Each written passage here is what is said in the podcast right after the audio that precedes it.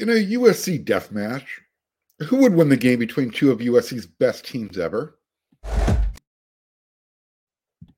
You are Locked On Trojans, your daily podcast on the USC Trojans, part of the Locked On Podcast Network. Your team every day.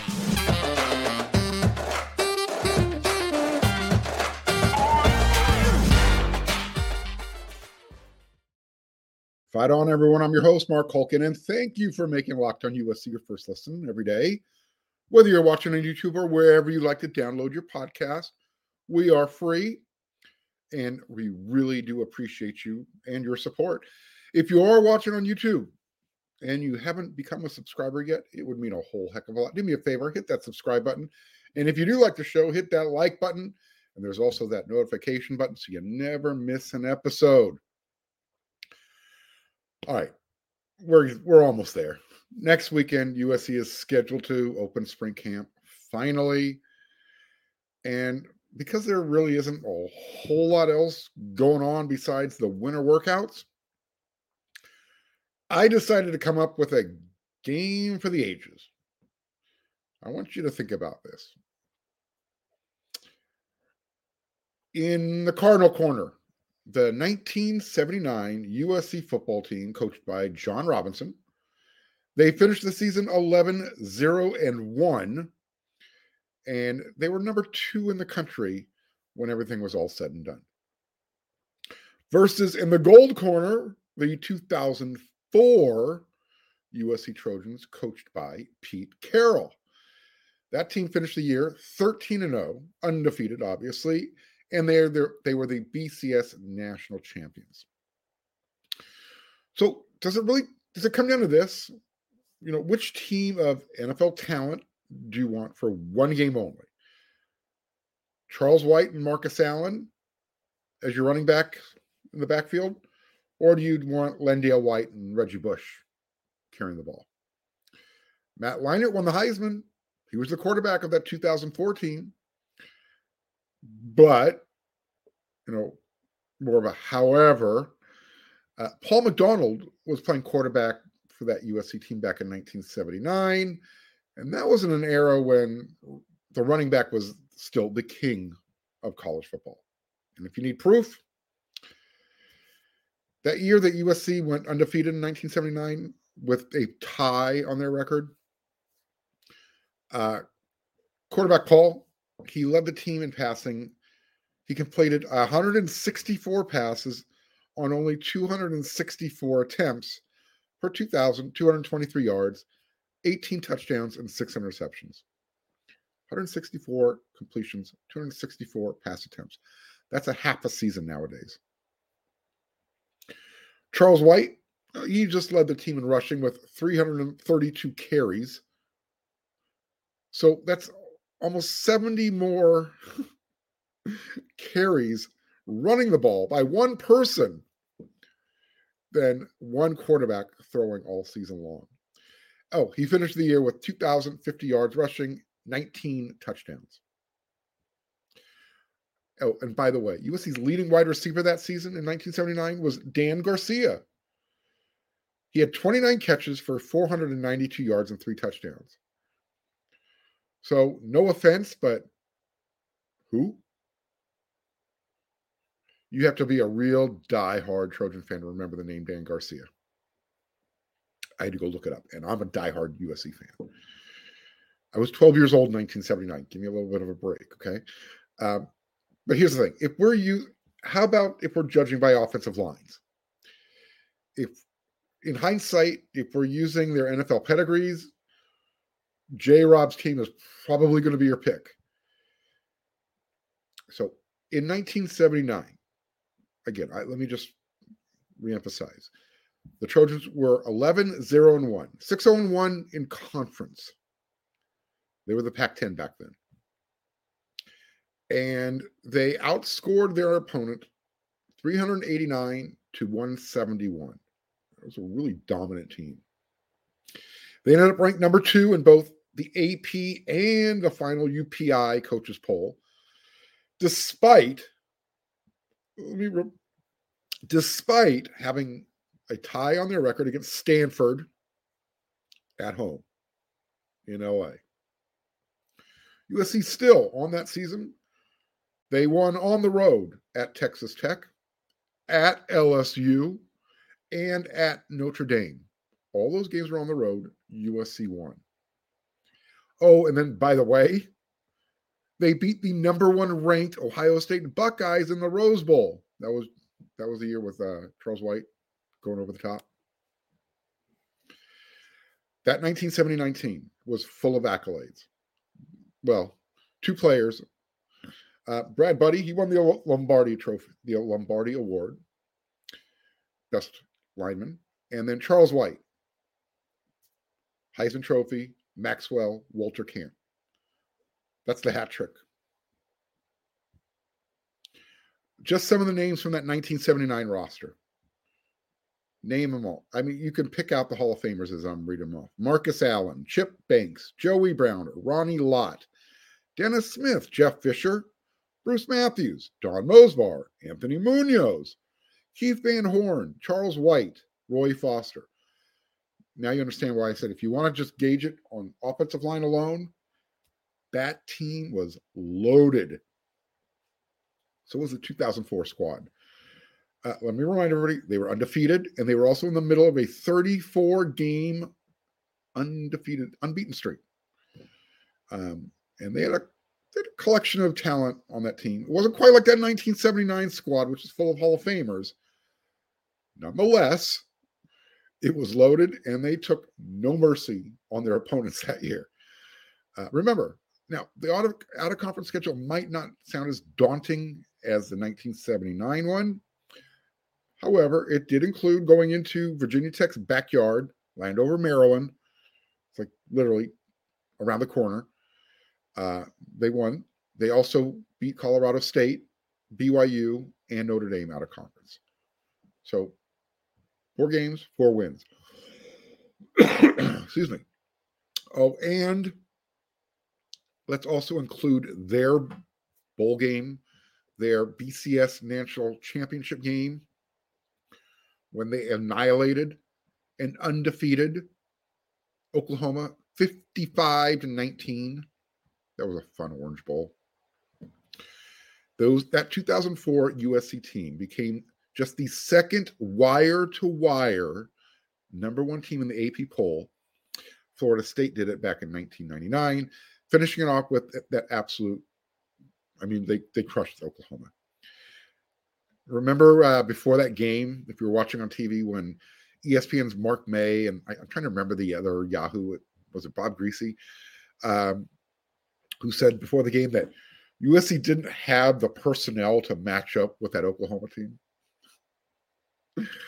the final score that well at halftime the score was 38 to 10 uh, usc remember that team had, on offense had matt leinart reggie bush lendale white dwayne jarrett steve smith ryan Kalil, deuce lutui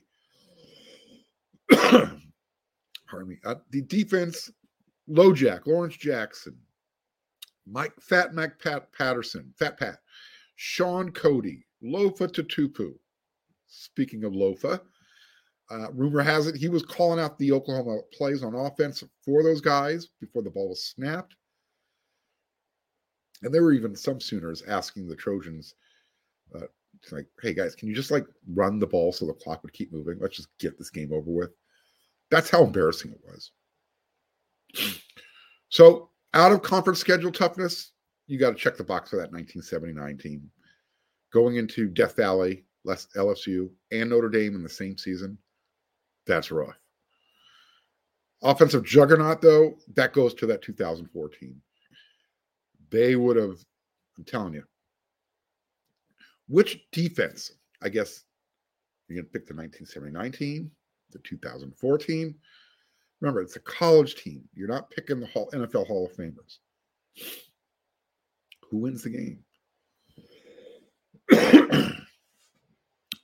My pick, that 1979 team. But man, would I love to see it happen. Talk about an intriguing game, bro. We'll talk about more intriguing players. That's coming up in our next segment. First, I need you to uh, go get a delicious treat. And if you don't have one around, I'm going to encourage you go get a built bar because you want to eat healthy and you want your stuff to taste good, then you're you're you're a lot like me. I got just the thing for you. You got to try Built. With Built, healthy is actually tasty. Seriously, they're so delicious. You're not even going to think you're eating a protein bar. They're good for you. They're the perfect New Year's resolution. Hey, we're just a few days away from March. So we're past the resolution. Now you're doing this for yourself. Get in the routine. What makes Built Bar so good? Well, for what starters, they're made with 100% real chocolate. If you don't like chocolate, you and I might not be able to be friends. I'm kidding. I don't know many people who don't like chocolate though. Uh, and they come in some really good flavors like churro, peanut butter brownie, coconut almond. And I'm not sure how they do it, but Built, they've made these things taste like a candy bar and they do it without losing all that good stuff for you. Like they're only 130 calories, they come with only four grams of sugar, and they're also going to give you a whopping 17 grams of protein. And now you don't even need to wait around for a box. You don't have to go online and order them.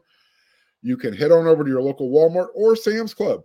That's right. Head to your nearest Walmart today, walk to the pharmacy section, and grab yourself a box of Built Bars. You can pick up a four bar box of their cookies and cream or their double chocolate or coconut puffs. And then if you're close to Sam's Club, run on in, get a 13 bar box with their hit flavors brownie batter and churro. Let me know how you like them. Tell me about it. Thank me later. Okay. I need to say thank you to everyone who's made Locked on USC their first listen every day. Thank you. I want to make sure you're trying out our other podcast called Locked on College Basketball everything you need to know about college basketball all in one place. Plus, you're going to hear from the big name experts, insiders, coaches, and players. Locked on College Basketball available when on YouTube and wherever you get your podcast. March Madness is around the corner. I know a lot of you aren't big basketball fans. Some of you are casual. Well, now's the time to check it out, right? Get into March Madness. Head on over to Locked on College Basketball. Okay, so going into the weekend, the only intrigue was, at least for me, uh, was wondering if USC was going to see their wide receiver room lose their fifth guy. I'm kidding.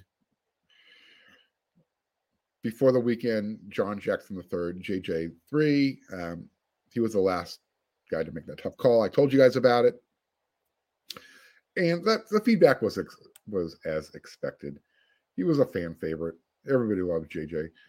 Um, but again, don't worry about John. He's going to do just fine in life. But we are going to continue with some intrigue. We're going to get back to the intrigue list, both mine and the the one I submitted. Well, the one compiled by WeAreSC.com. The last guy off the WeAreSC list um, was Domani Jackson. Well, over the weekend, three more guys, three more intriguing stories, players. They came off the list. we're going to go over those guys right now, and I'm going to tell you why it's why they're intriguing, why they made the list. And you're going to notice uh, the names they're, they're starting to become repetitive um, because if it wasn't on the We Are a C list, they were on my list. So everything's kind of starting to zigzag and, and come across each other again. So here is the uh, the WeAreSC update. Number eight on the intrigue. Remember, the lower the number, the higher the intrigue. So number eight, Jarrett Kingston. Number seven was Marshawn Lloyd. Number six was Tackett Curtis. Okay. Here's the way my ballot looked. Number eight was Raesjon Davis. Number seven was Korey Foreman. Number six was Domani Jackson. So mine had a uh, had much more of a defensive flavor to it compared to the We Are a C compilation. so as I mentioned, as you can see, these the roads they're kind of they're zigzagging a little bit right now. They're crossing over. Uh, heading into the weekend, number nine for me was Courtland Ford. And the reason I'm bringing up that name again is because he's going to have to, he has another battle on his hands for that starting left tackle spot. And it's coming from another transfer. And that brings us up to number eight, Jarrett Kingston on the WeAreSC.com intrigue list. Uh, the reason Jarrett Kingston didn't make my list at all is I knew I was going to be talking about him when Courtland's name came up. So here we are. Here's Kingston's resume. Uh, he has a 26 game starting streak. He had a 26 game starting streak with the Washington State Cougars uh, before he went down with a lower right leg injury, forcing him to miss the last three regular season games as well as the bowl game. So, despite missing those four games, uh, he still was voted by his peers all Pac 12 honorable mention. Something else for you to chew on. Kingston, according to PFF, uh, did not allow a sack in 398 pass blocking attempts. And again, according to PFF, his 80.9 pass blocking grade was good for number 27 overall in the country and number three in the Pac 12 among offensive tackles who took at least 300 pass blocking snaps. Now, he did allow 15 quarterback pressures and he was flagged twice. Ooh. Um, I'll take those numbers. Here's the question. Here's the intrigue. Will he be healthy, 100% healthy in the spring when spring camp gets here? I mentioned he had an injury late in the year. He actually suffered a uh, nothing specific, but it was on a running play. It was early in the second quarter when Stanford, uh, when they were hosting Stanford. Excuse me, they were playing at Stanford. Let me correct myself and his right leg got rolled up on. So uh, Kingston wasn't able to put any weight on his right foot as trainers helped him off the field. Now, as great as Caleb Williams is, um, between Courtland Ford and Jarrett Kingston, that left tackle spot obviously has some intrigue. My number eight guy was Raesjon Davis. Uh, look, every time his name was brought up with Lincoln Riley or his teammates that were you know able to talk to after practices, Raesjon's name, whenever it came up, uh, always positive. He's just he's real close. You should expect to see him on the field. He's doing a lot of great things, yada yada yada. Yet he never saw the field. Even when other players in his position group were injured. So back in January, when Riley had his sit down with the media, a little roundtable session that I talked about, uh, Lincoln spoke about not allowing, well, I shouldn't say the players allowing, not letting the players make it a 50 50 call.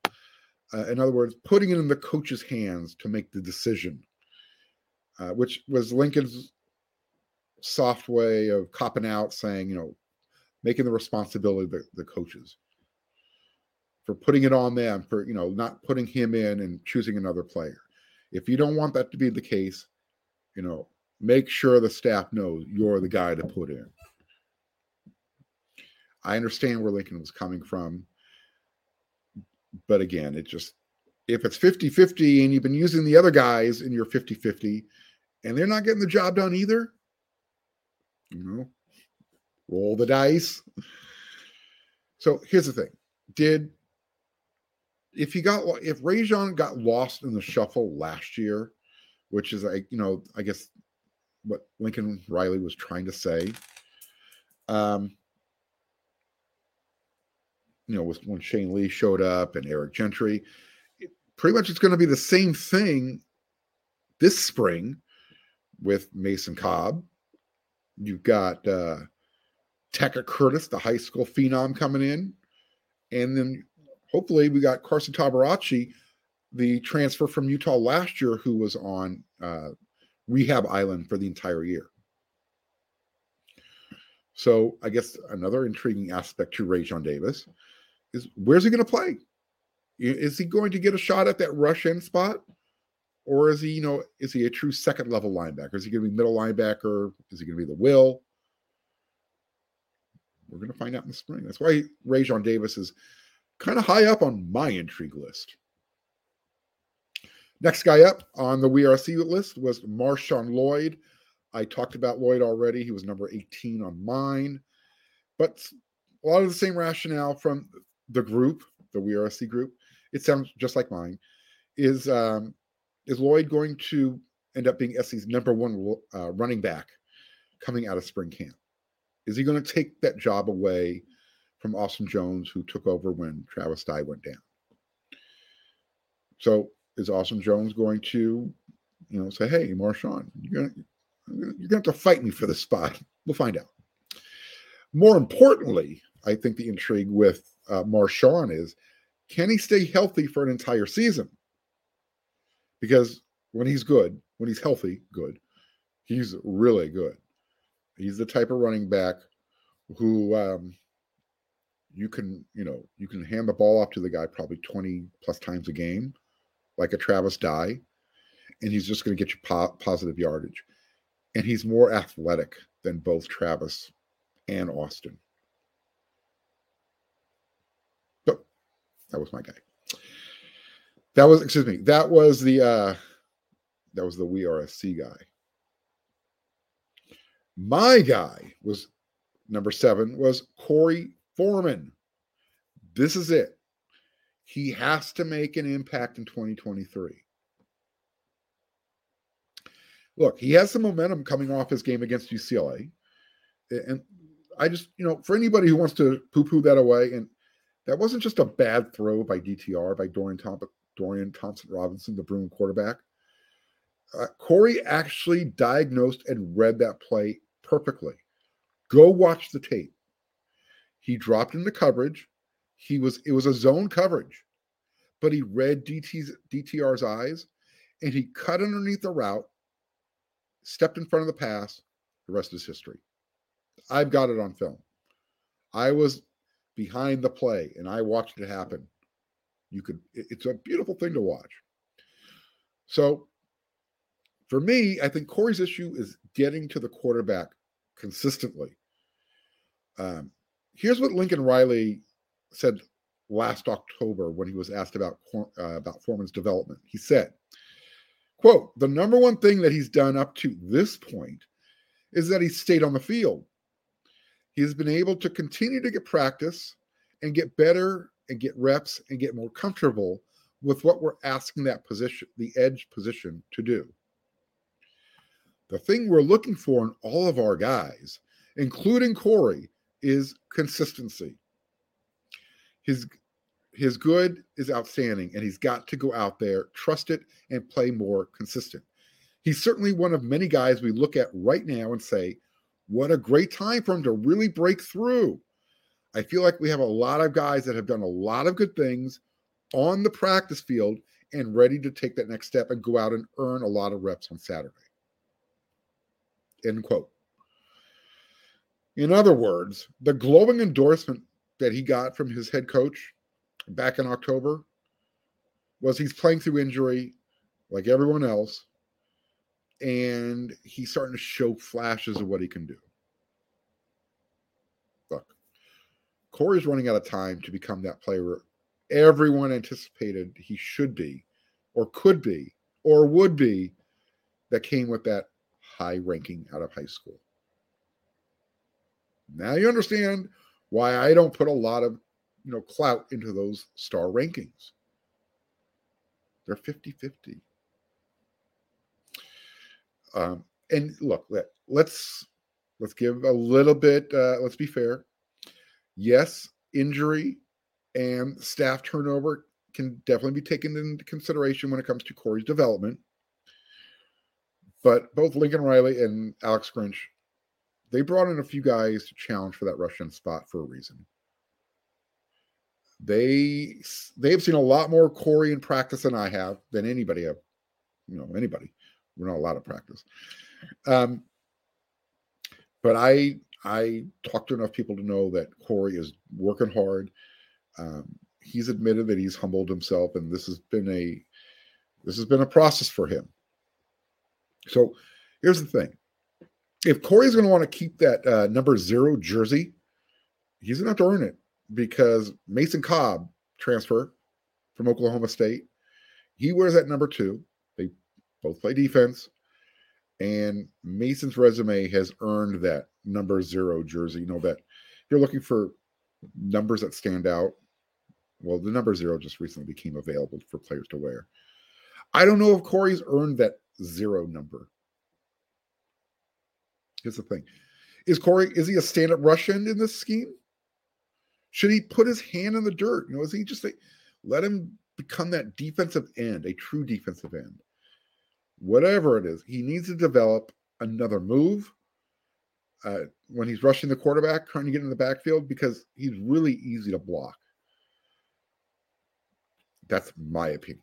And if you disagree, let me know. Give me some feedback. Number six on the We Are SC list was Tackett Curtis. Uh, as you can see, he's pretty high up on that uh, intrigue list.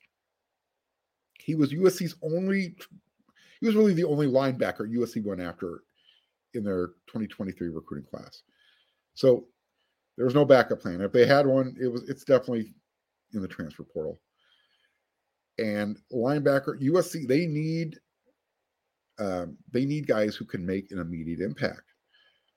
Mason Cobb is anticipated to be one. Jamil Muhammad was another one who came through the transfer portal. Both of those guys, impact players. They're being asked to make to be.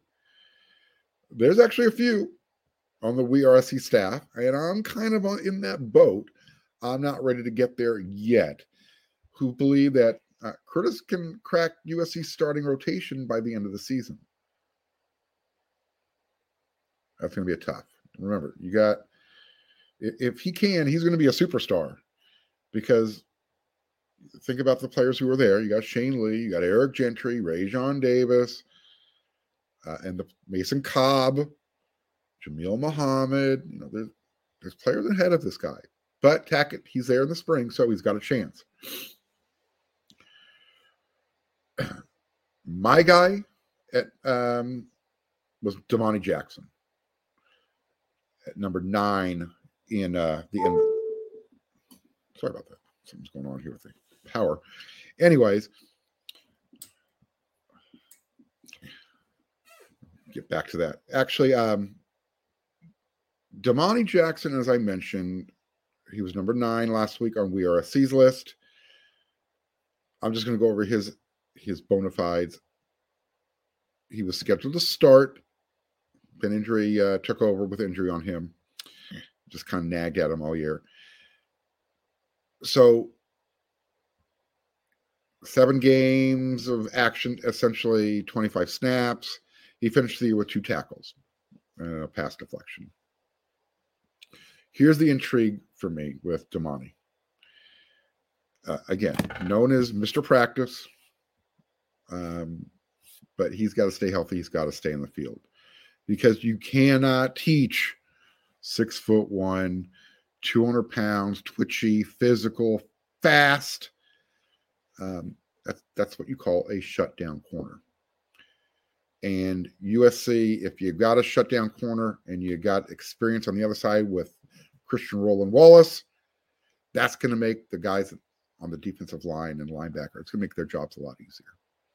Especially if Alex Grinch knows he's got guys on the back end who can cover.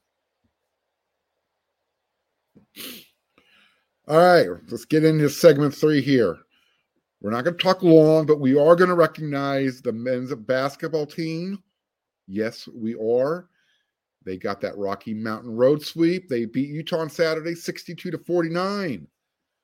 The win improves USC to 21 and 8 overall and 13 and 5 in the Pac 12.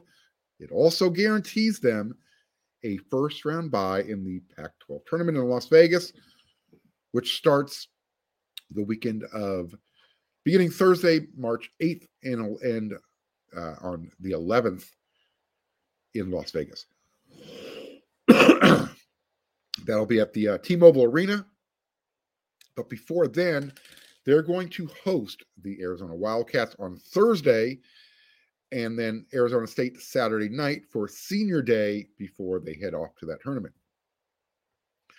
By the way, ASU, uh, they got into the March Madness mood a couple of weeks early. I don't know if you've seen the highlight, but uh, they sent a buzzer beater from beyond half court in Tucson to knock off Arizona. Yeah, they're going to be kind of angry when they arrive in LA this week. Um, so the Bruins, UCLA, they locked up the regular season crown.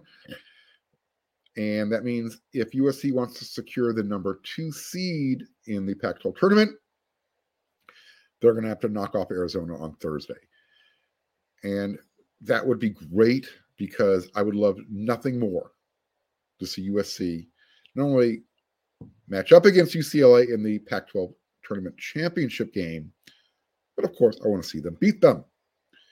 And I think everybody else does too. Because uh, right now, this USC basketball team, they're playing really, really good defense. Boogie Ellis is looking like a legit point guard, and he's scoring at will from inside. He's getting to the basket, and he's just draining threes like they're going out of style from outside. The team is shooting the three ball really well. Drewski, Drew Peterson, uh, he's leading by example. He is playing by far his best basketball since he's been a Trojan. Uh, looking really good, making good decisions. He's not doing things um, where you're just you're scratching your head, or if he is, it, it's happening maybe once a game. So here's what you need to know, USC basketball fans. I know you're out there. When this team is 100% healthy, as they are right now, they're nine and one as a team. So get out to Galen Center this weekend, support them, beat Arizona. It's senior day on Saturday. And again, they've already won. They're 20, they're they've got 21 wins. They've got 20 games, they've won 20 games, four seasons in a, in a row with Andy Enfield as their head coach. That's the first time that's ever happened in program history. So, again, thank you for making Locked On USC your first listen every day. I just talked about college basketball. Go check out Locked On College Basketball. Make it your second listen, and then head on over to wearesc.com. All right. Got another four episodes of Locked On USC. We come at you five days a week. I appreciate you being here. Tell me what you thought about the show. Hit that like button, hit that subscribe button, and that notification button so you never miss an episode. But I'll be back again with another one. So until then, you know what to do.